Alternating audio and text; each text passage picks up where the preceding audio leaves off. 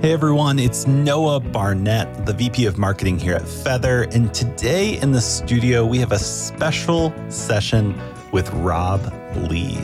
Robb is the Chief Marketing Officer at ASAE, the Center for Association Leadership. He has a colored career in advertising and marketing leadership roles, and him and I's conversation was too valuable for us to keep to ourselves, even though this was pre recorded during a Feathr remix session on the future of marketing for associations. We wanted to bring you that conversation because even though the focus was on how associations can really navigate 2023 and adjust and adapt their marketing strategies, the insights, the lessons, the stories from our conversation that are valuable to anyone doing good marketing. So let's get into the studio with Robb Lee. Robb, thank you for being here. Oh, my pleasure. Thanks. Uh, thanks to you and everybody at Feathr. thanks for all of you for participating today. Now, I know uh, we want to dig into kind of where associations are investing more in marketing, where associations are investing less in. But before we do that, I would love to take a step back, Robb, and get to know you better and share a little bit of your background with our audience and how you got into marketing specifically with associations. So give us the two or three minutes squiggle that got to you where you are today. So we all know marketing communications folks can talk. So I will make sure that I try to to uh, refine my commentary here. So quick, uh, the quick answer is that you know I uh, I grew up in the advertising world actually. So Madison Avenue, I was very fortunate and blessed to get those opportunities. And that was my dream and my passion. So that ignited everything from a marketing communication standpoint. Was that access into the uh, the top of the advertising game from there, it was, um, you know, it actually literally, so Ogilvy Mather at the time, which is now Ogilvy now, and a couple others that would be familiar to all of you. Um, that took me around eventually to getting to ASAE after a couple of consulting engagements, uh, environmental consulting, but all in strategic communications. And ASAE was looking for a brand person, and I had a lot of experience in brands. And so I came on to ASAE when they were actually merging with the Center for Association Leadership and ASAE, in which case ASAE, the Center for Association Leadership, obviously exceptionally creative, but uh, nonetheless, a lot of things that were wrapped up in that decision. So uh, that's not the, not one I would necessarily hang on my hat to say, hey, look what we did, but we did what we needed to do. Um, but yeah, I've been at ASAE for a while now in a number of different roles and can certainly speak to any of those. Um, but you know, I just have this kind of, I've always had this driving passion, as I'm sure everyone here does, to how do you how do you get people to how do you change behavior because ultimately that's what we're doing right so i um, look forward to the conversation Absolutely. Well, as someone who has a background in advertising, specifically Ogilvy, the next question I want to ask you to kind of set the stage is Was there like a brand marketing or advertising campaign that made like a deep impression on you when you were growing up or like that you remember from the past that kind of has stuck with you as you've done your work now and in the past? Now, see, Noah's asking me a question where it's gonna I could reveal how old I am, so I'm not going to take all of that date.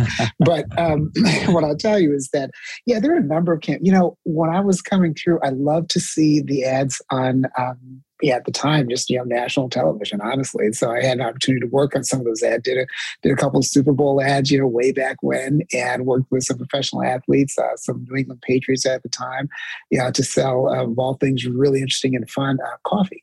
So you know, Maxwell House, yeah, specifically, and some others. I did some work with Folgers and a number of other brands, um, but all you know, very recognizable. And you know, it was the it was the fun of that creativity and how to connect with people emotionally, um, which is how we talked about in the advertising world, which is the part that I've always kind of that's always resonated with me. And the other piece of it was the so- social psychology of it. So those have mm-hmm. been my grounding points because that kind of orients me all the time with regards to anything related to marketing and communications.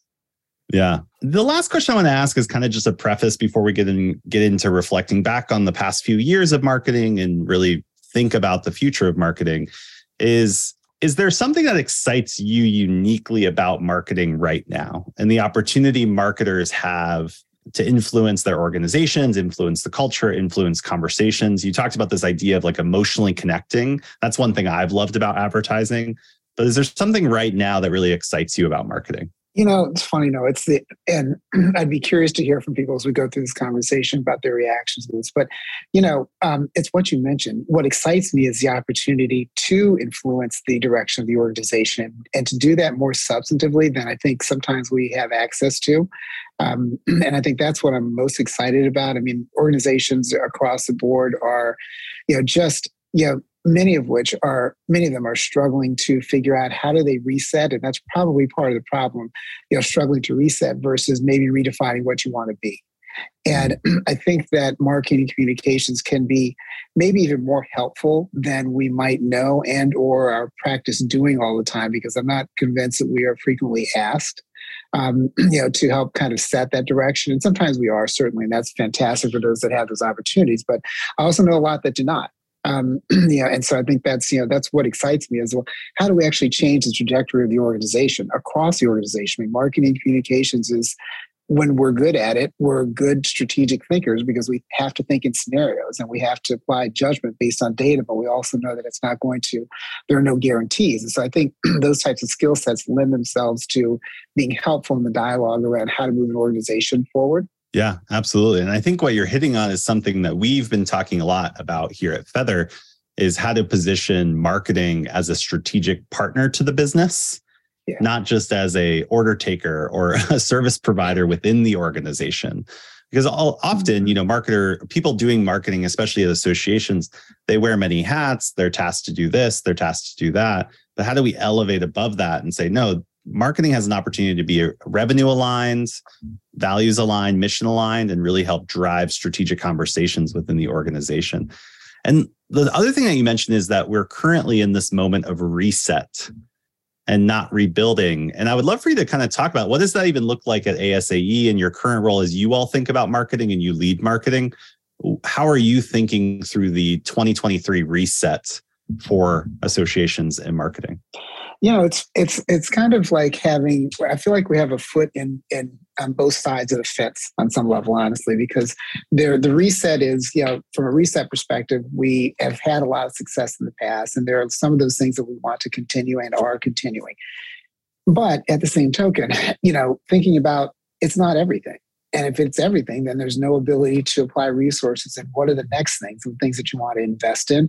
And I think we kind of walk this balancing line. And, honestly, I think we're still figuring it out. I mean, I think I'd be curious to hear for those that are ASAE members how you might feel about you know how we're doing. But I think people probably sense and feel that you know that they see us kind of playing in a number of spaces, and we're not quite you know we're I wouldn't say we're uncertain. We're developing a path, but we're also learning at the same time. So, like, you know, the old adage about you're, you know, you're, you're flying the plane and building at the same time. It, it, it still applies, right? Um, but I think you know that is that is the challenge, and I think that is the. You know, I prefer to look at that from an opportunity standpoint, but that's you know an immediate reaction to what you're sharing.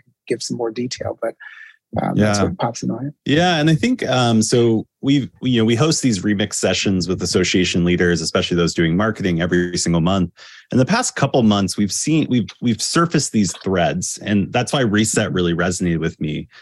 And one being that organizations kind of had this pre-pandemic posture to their members, to the community, service offerings, how they did marketing, how they thought about member acquisition, member engagement, uh, service providing.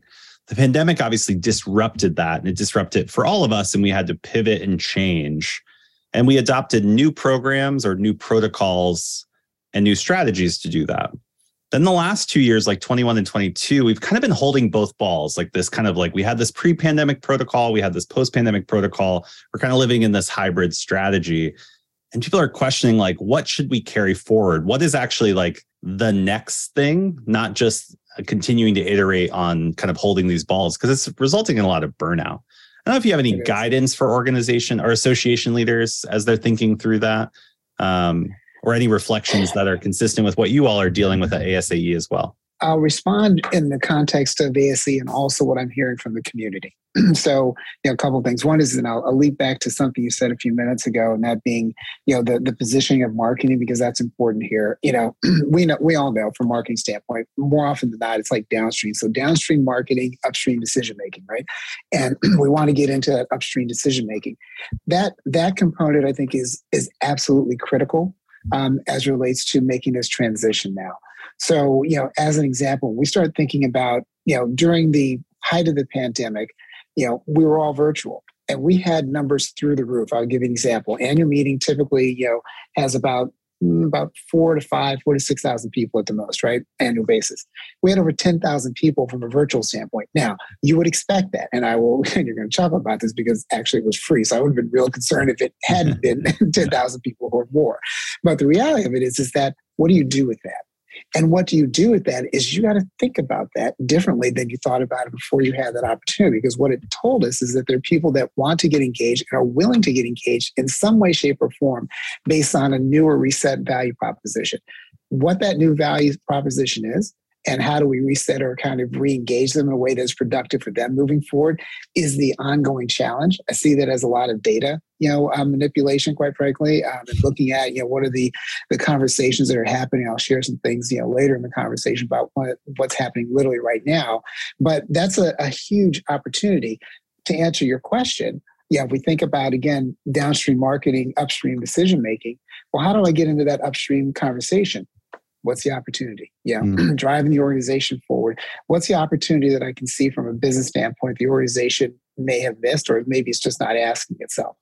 And that's where the advantage of marketing, I think, can really come in because if we, when we know our stuff, we know all the data because we have to look at that data and understand what Noah is doing and what Noah is buying and how many Noahs are out there who are interested in leadership management or leadership resources. We know that. So as a consequence, then let's apply that and apply that to a business scenario that the organization, uh, you know, the organization is is struggling to answer. Maybe it's a, a function of something new, or maybe it is a function of making something that's already successful more successful by what we can add to it. That's you know a pathway in oftentimes to these upstream conversations, whether we're invited or not what's the opportunity that people are missing? Um, what's the one that they're too busy to look at? Where are the margins? That's that's kind of my orientation there. So I just mm-hmm. and I I say that because I've heard that from a lot of my colleagues in the in the association space as well, with regards to being under a lot more pressure to do something new from a marketing standpoint and you know oftentimes again though not with the the advantage of me being fully invested in what are the things that we're the organization is producing in the first place and are those things that we can take from a marketing communications perspective and push into the environment that we think would be ultimately successful mm-hmm. yeah there's always a little bit of debate around that so just some thoughts yeah. but that's that's what i'm hearing and what we've been experiencing as well yeah, the biggest shift here for me that was helpful, you know, I've been doing marketing within not association specifically, but in and around nonprofits, community organizations, organizations that I feel like are more about collaboration driving versus commerce driving. So similar industries is that when I when someone revealed to me that marketing is not about the ings only, it's also about the market. And that we as marketers are do those doing marketing have the opportunity not just to come up with the new action plan or the new marketing activities we're going to do, which is focusing on the ings, we have the opportunity to focus on the market and to be almost a ambassador and or translator on behalf of the market whoever your market is for the business. And being able to tap into that whether it's in data or even qualitative conversations and surfacing that i found is when we i actually get to help inform the priorities in the discussions for the organization not just respond to the request to come up with a new marketing campaign or we need to increase acquisition or gosh member engagements down what do we do? Or hey we have this new program marketing go market it. You know that's what you do right? And it's like no we have an opportunity to do something different. You know no i'll, I'll share something and I, have shared this before and i think but i think it's important and again you know audience tell me if you think this is off base you know say that let's have a conversation because it's uh, we're all learning and i'm learning you know certainly as a function of having any of these conversations. Here's the point that yeah, I like to. I think when I you have conversations with these CEOs out there, and anybody in leadership, I would love for everybody to love marketing as much as I do. The reality is they don't, and that's okay. I'm perfectly fine with that. But what I do try to figure out is I love to try to kind of challenge myself to think about Marcom not as an expense, but rather how do I drive revenue? How do my activities the things that I'm going to recommend, the resources that I want, whether those be technology resources or human resources, um, how does that drive revenue? How does that impact revenue? That's a, a, slightly different conversation. And I've found that to be helpful at times, doesn't work all the time, obviously, because it's, as we all know, it's like you have campaign metrics and you have business metrics. But, you know, the point of it is that we can translate that. And I think it, when we kind of step into those opportunities, that's when we can give ourselves a, a better opportunity. You know, something you mentioned a second ago, something, you know, we do talk about often here. So, you know, we have this marketing membership, you know, on communications uh, conference every year, and it's typically I've been there for a long time now at the uh, convention center in DC. Um, now, that event does very, very well for us.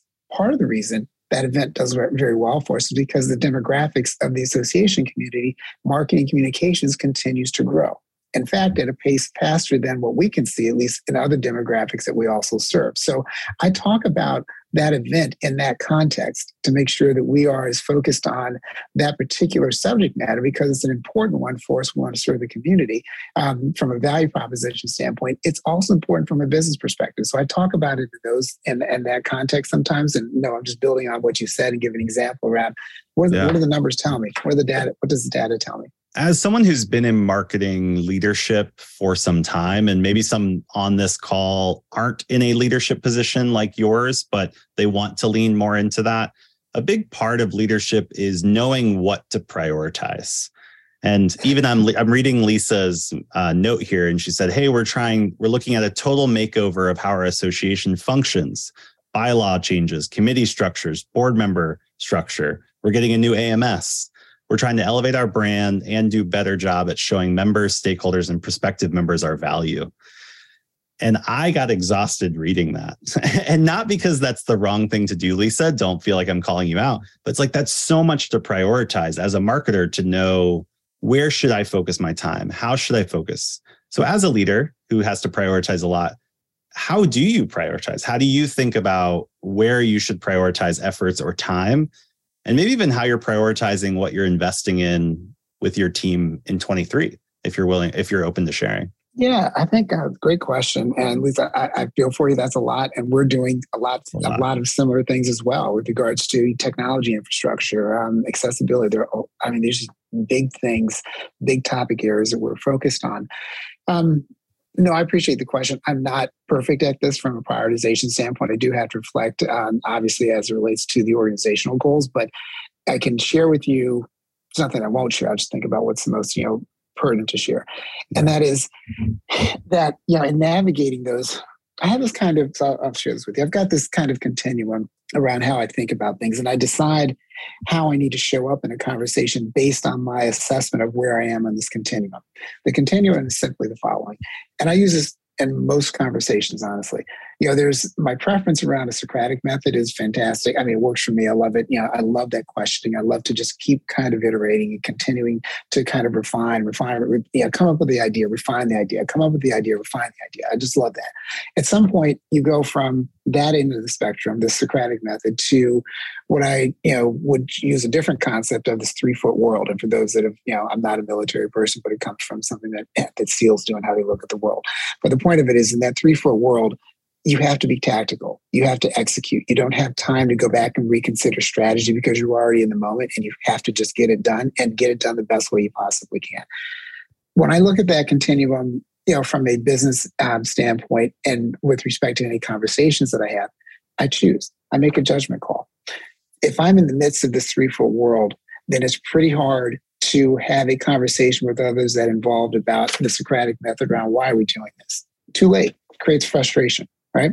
Um, the same goes on the, the converse goes for the other side of that. So I think I always kind of play around with that a little bit to kind of figure out how do I need to show up in order to be the most influential with regards to what is it that we are talking about in that moment.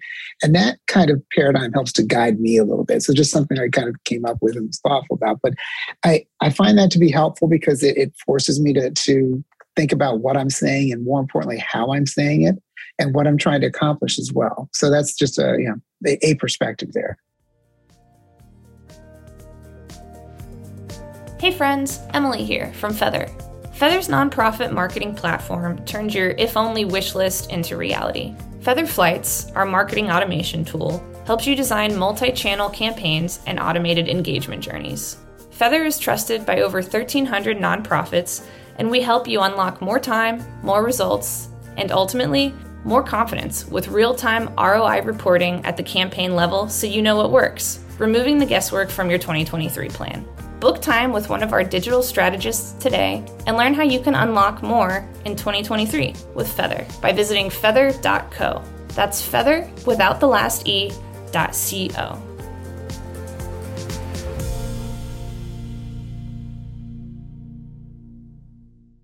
And and it's something we talk to our association customers here at Feathr a lot is like, where should you prioritize? Because I do think marketing is right. tasked a lot with all of the priorities. And it's like, well, these are all a priority. And a lot of leaders then reflect that back to us.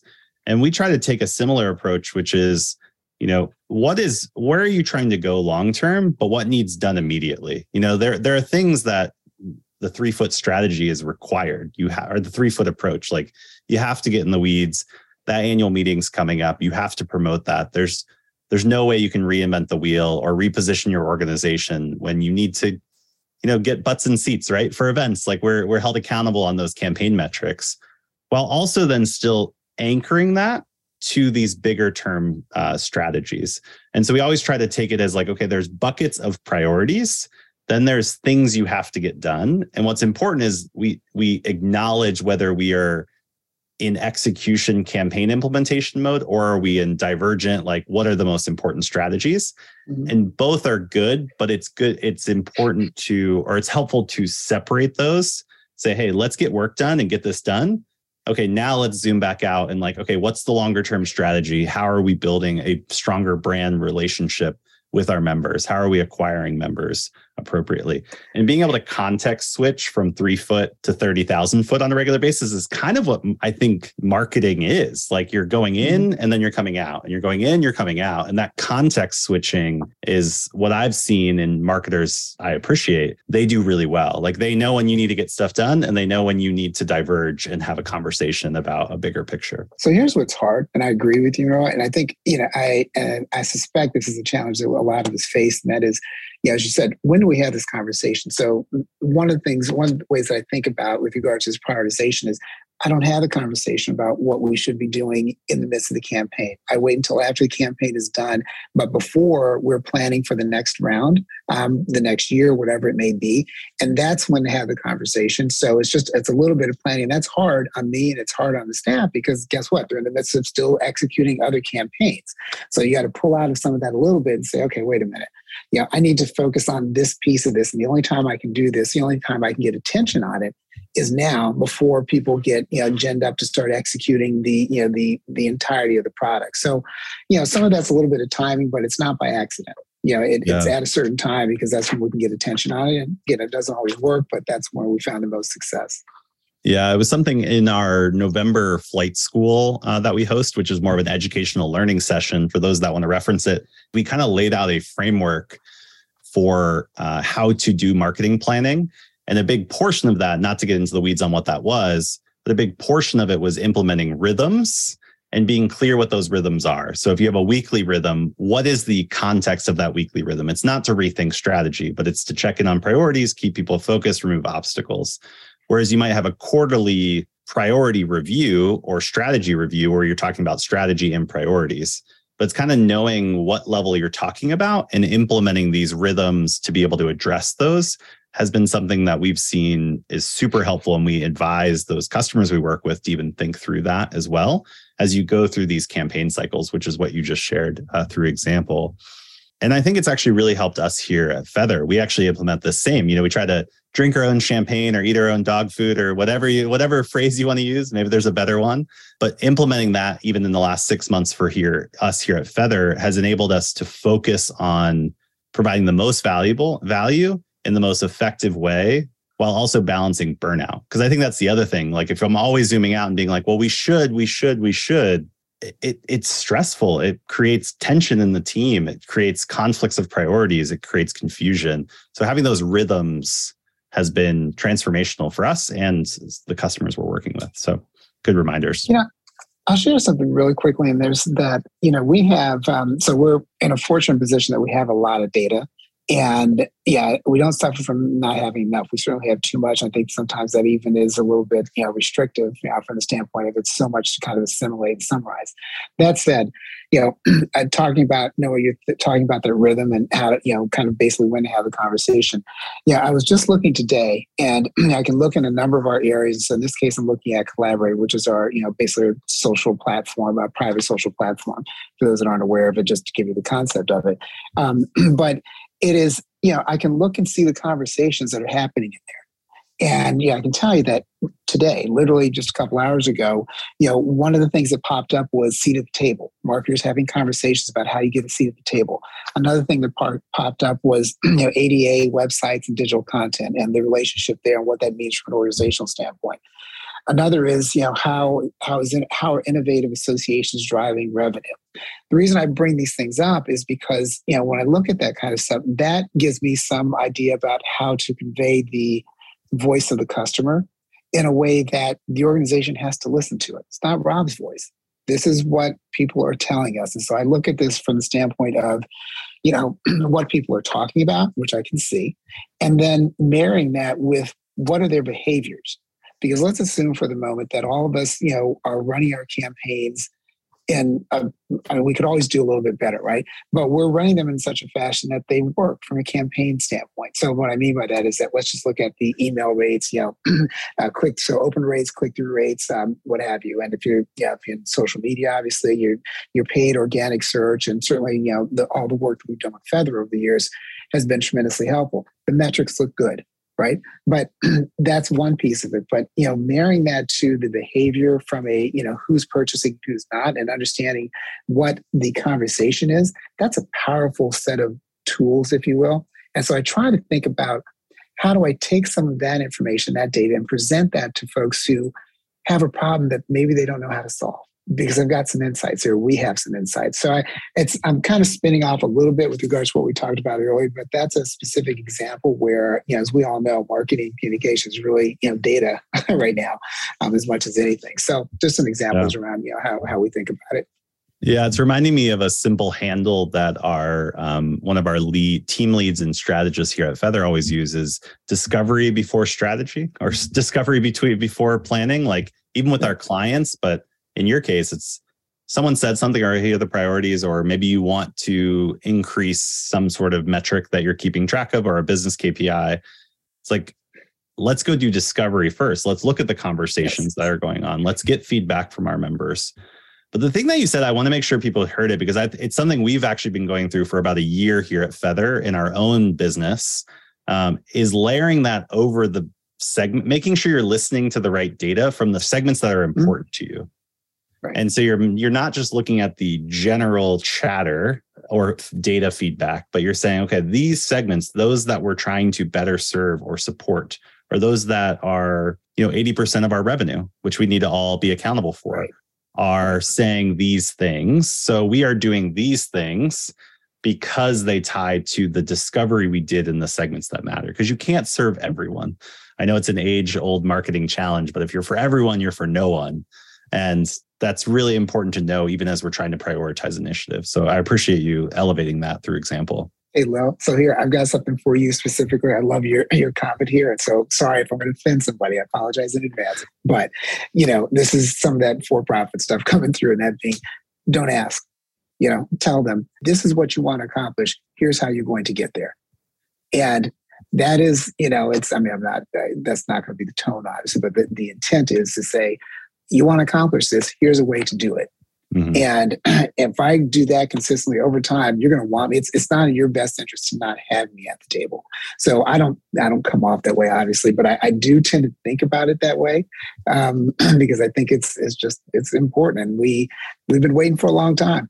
I mean, I've heard this conversation about being having a seat at the table, you know, for all of the 15 years that I've been at ASAE.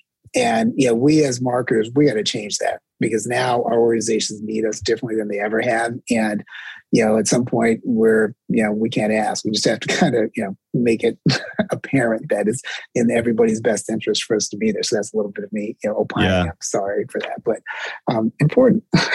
no, and again, I go, I'm going to reemphasize this because I think it's really important. Is that you want you also want to create a table that people want to be a part of too. Like, there's an opportunity that we don't have to go sit at the tables that are currently happening. We have the opportunity to create a table that people want to be at because it's helping them accomplish their jobs more. You have access to the data, qualitative and quantitative. You have a pulse on the market not just the marketing uh, activities. And so we, I think as much as we need to change the conversation within our organizations about marketing's role, we also almost have to take ourselves a little seriously to call ourselves out a little bit. I know that's something that I've did where it's like, hey, I'm running campaigns, I'm doing my job, I'm meeting my metrics, I'm hitting my goals. But when I stop, I'm like, well, I want more. And it's like, well, I, I'm choosing this work. And I'm and I need if I choose different work and prioritize that, that's an opportunity for me to step up. And so doing both an uh, external audit, but also an internal audit of like, how am I going to show up? And I think that's what you're kind of speaking to, Robb, is like, hey, we're going to invite ourselves to the table. We're not going to wait for the invite. So let me, I'm going to give you a specific example about inviting ourselves to the table. um, and I'll, I will share a little bit of success and failure around it. Um, a few years ago now, and this is this, all of this came, what I'm about to share with you, all this came from marketing. None of it was asked for. Not one person in the organization was saying, "Hey, we need this." What this was was, you know, some kind of, you know, um, in essence, a flight plan, if you will, but really it was just a product development, you know, um, theory um, and it's really just practical steps around product development. That was one piece of it. We started that, that came from marketing, um, and it was related to innovation at the time. The other piece of it was portfolio management. So enterprise, you know, well, I call it portfolio management. You know, you're looking at, you know, for all products in the organization, you know, life cycle, revenue trends, registration trends, margins, overall revenue. Um, what's the uh, the resource lift or the expense lift on every single product in order to begin to make you know uh, create some conversations and make decisions based on margin analysis as opposed to just top line revenue, um, because that can distort things, and then you have different choices to make. So the organization didn't ask for any of that. We delivered all of that. And we were able to push the organization forward to make some tough decisions about some big events. And again, if some of you are, um, you know, associate or ASAE members, you know um, what some of those events are. They would include great ideas and XDP.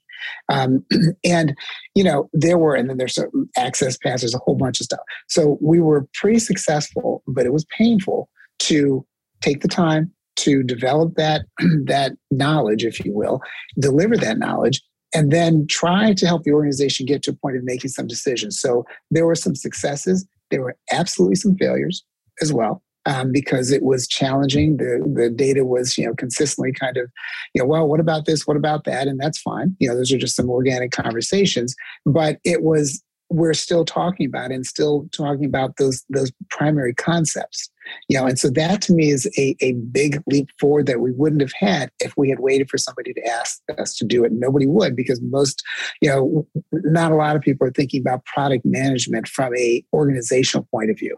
We typically see product management thought of from the people who are producing the products versus you know somebody looking at this from, an overall standpoint. And again some of the organizations probably already do that. That's fantastic. We were not at the time. So you know success and failure at the same time. Um, and it's it has continued to kind of you know we've been done some good things and some other things I wish we could have done differently and better, and some we just straight out lost. But the point of it is we started the conversation. So I just uh, that's the kind of stuff I think is really important with regards to let's get a seat at the table. Yeah. Yeah. A big part of taking on new things is to stop doing other things. You know it's it's not it's not always additive. I think we we can come time sometimes walk away from these these conversations and say man here's six more things that i need to be focused on as a leader. We don't necessarily talk as much of the things that we are saying no to intentionally or offloading and saying hey we're not going to do this. Curious for you and you can speak to this for asae and your team or what you're hearing from your members or your community is what are you not investing in or investing less in? Whether it's channels whether it's types of things like conversations questions that we're not going to try to answer. What are you what are you divesting in or not investing in as you look to 2023 we're not great at that. Um, in fact we just had a conversation this morning about some of those things. And yeah i will share a comment that i made and that being that yeah i consider myself to be you know channel agnostic. I don't care about the channels. I care about the channels that all of you are in um, mm-hmm. that you want to engage with, and those are the channels that we should be using, as opposed to you know any other you know anything else. Quite frankly, if I can afford to do it and you're there, then we should do that. And you know, to the expense or to or at the expense of other channels. Um, that's just an orientation. I think that you know, we are leaning far more heavily into, you know, uh, beginning to, you know, marketing automation. We've had some dabbles with that at certain points in certain products. It doesn't make sense for us across the board um, because it takes a lot of time. And I would choose not to spend that time in products that don't have an upside. I can either look at marketing automation as a way to, to maybe solve something that's not doing so well, or I can look at applying limited resources to something that's doing well, and I can maybe make it work a little bit better. Um, you know, retargeting. Um, this is you know truth here. You know, annual meeting. Um, I love Feathr. One of the reasons I love Feathr is because I use the data from Feathr to help support the conversations that we've been having here. As an example, this last year for annual meeting, we had from through uh, Feathr's retargeting, we had $228,000 worth of revenue off of an $8,000 investment. Rest assured, Robb was singing that from the rooftop because, you know, as a consequence, that would that created other champions who then began singing it for me. And that was really helpful with regards to a lot of things that we've been talking about today about how to, you know, maybe change a little bit of the orientation around, hey, this is what marketing can do. It's like, I love Feathr and I love retargeting.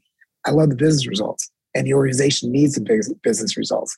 So, you know, those are just some things that we've done specifically. Um, but yeah, again, I can I'll start running off on stuff. So apologies. No, I, I think it's so important. And I just want to highlight some of these things as takeaways. Again, you said being channel agnostic.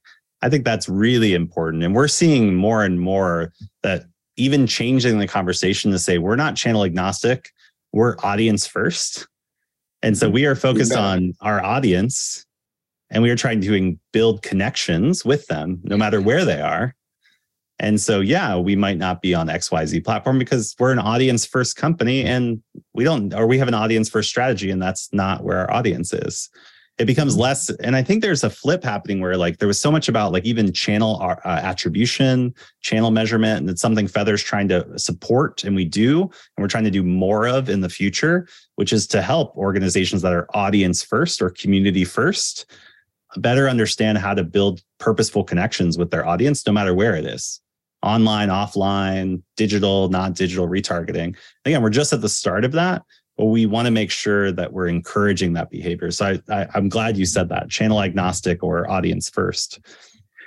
You know, no, what I'll, I'll, quickly share too is that I think one of the reasons, again, I'm not sitting here saying that we do this right and perfectly every time because we don't. Um, so I'm just sharing my, you know, candid experiences, the good, bad, and you know, whatever it is in between. But yeah, to that point, yeah, I and I'm sure many of us have been in the situation of let's try whatever. It might be TikTok, it might be Instagram, whatever the case is, or let's cover all the and you know, it's funny because what I did was I surfaced, you know, the demographics for all of those, you know, all the social platforms. I said, look, you know, here's tell me how our audience lines up with this one it doesn't. I said, now we can do that, but you know, in order to do that, then we need to be willing to invest in that. And I, that is not an investment that's going to pay off in the short term. It might pay off in the long term from an audience development standpoint, but let's have a conversation about whether or not we think that's really worth it. So, you know, I think that's, I just use that as an example to say, I think it's important that we as marketers kind of push back at times in ways that people can hear it and say, you know what, I, I want to do the new and creative stuff. I don't want to do unnecessary new and creative stuff. I want to do stuff that is new and creative that can actually drive results because that's going to support the narrative that we were talking about earlier. To flip the question on its head, because I know you know people are probably curious, and again, this could be reflections from what you're hearing from the community that you all serve. Um, but where are you investing? You know, more. Where are you investing more effort in 2023? Um, what you mentioned a few tactical things, but there are there other larger strategic priorities where you're doubling down. You know, we're post pandemic, we're moving on. Obviously, there's still challenges that we mm-hmm. learned through the pandemic. Uh, but where where are you investing, or where's the community uh, saying they're investing? So I'll come back to you in a couple months and tell you if this worked or not.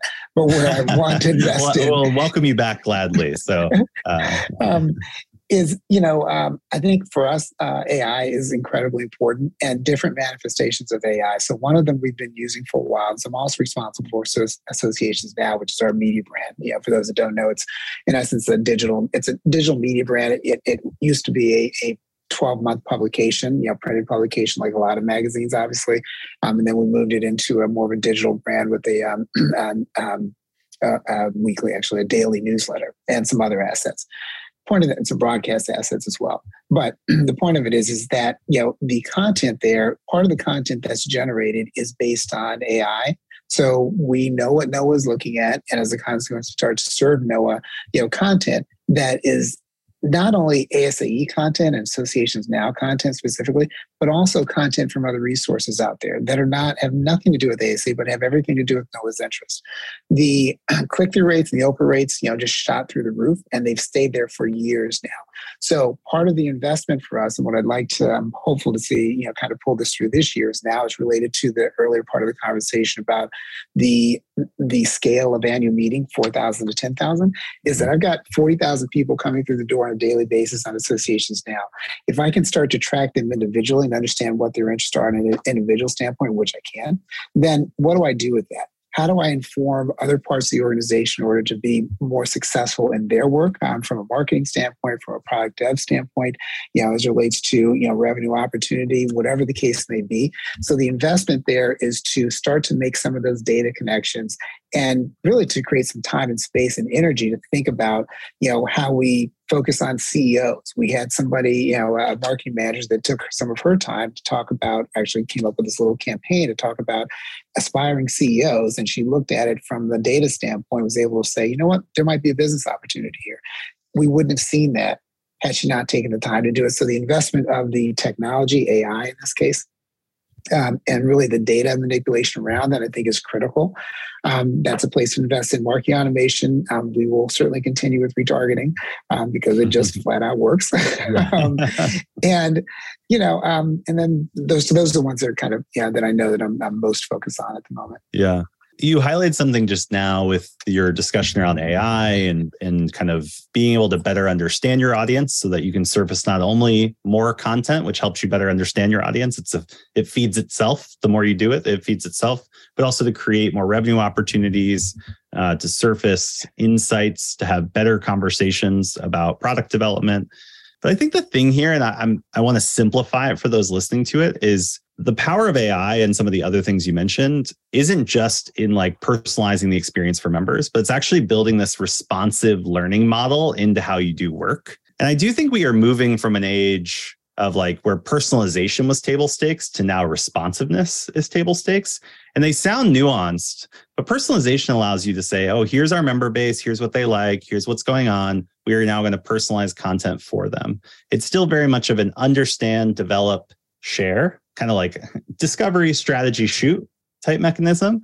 Whereas this responsive approach, which increases the need for tighter feedback loops within how you think about marketing, increase the types of rhythms on when you evaluate what's working and what's not working, is this conversation. It changes as you get input, which I think you were sharing is that this this model of like hearing people you know understanding what they're interested in sharing more content they now engage with that. You gain more understanding. You can now better cultivate content and campaigns on how to connect with them. And again that, i think that's moving from this personalization to responsiveness. And i think that's something we're seeing outside of the association world you know in our own lives like everything I mm-hmm. consume on a daily basis is not just personalized, it's responsive. And I engage with one article and then I get feed like almost in real time, like new articles back. I listen to this mm-hmm. song, I get new songs back based on that. It's always feeding itself. Um, I think is really helpful. So if you're just thinking about personalization for 2023, I think you might want to skip a step and think about how can we be more responsive and have these learning models. Well, we're coming up on time, Robb, but we've shared a lot you know what what guidance would you share with those leading their associations marketing um, as they walk away from this? What should they keep in focus as they continue to drive through um, on 2023 maybe like what's the one or two things you would encourage them to focus on?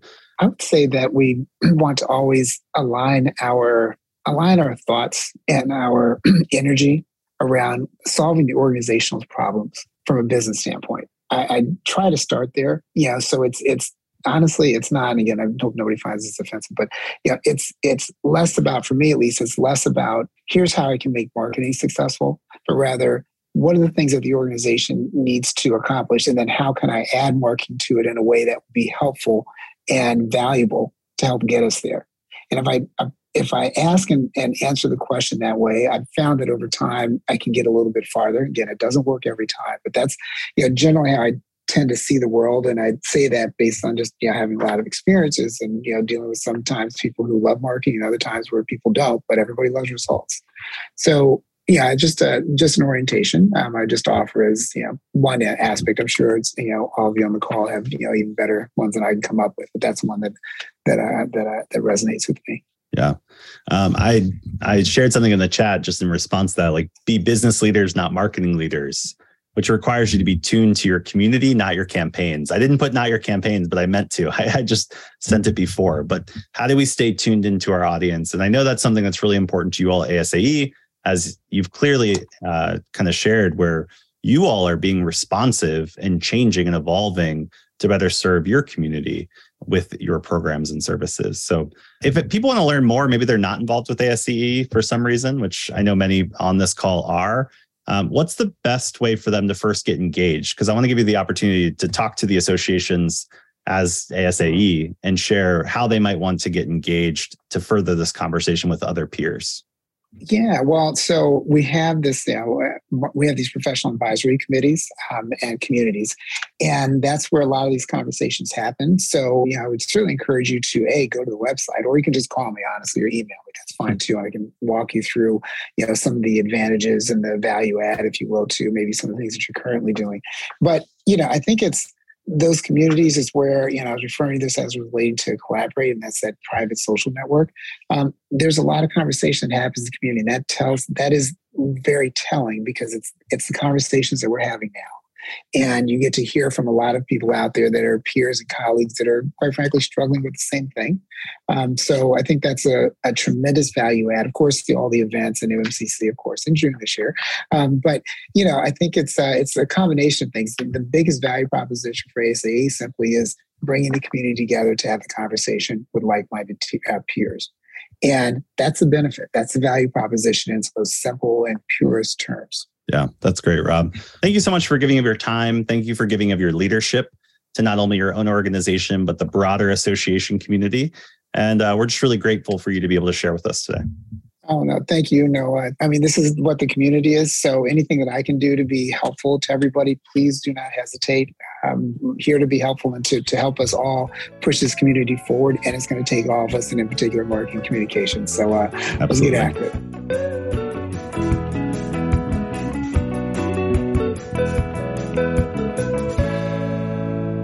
Good Marketing Unplugged would like to give a special thanks to our producer, The Good Podcast Company, and to Feathr's very own Max Anderson, who wrote and performed our theme song.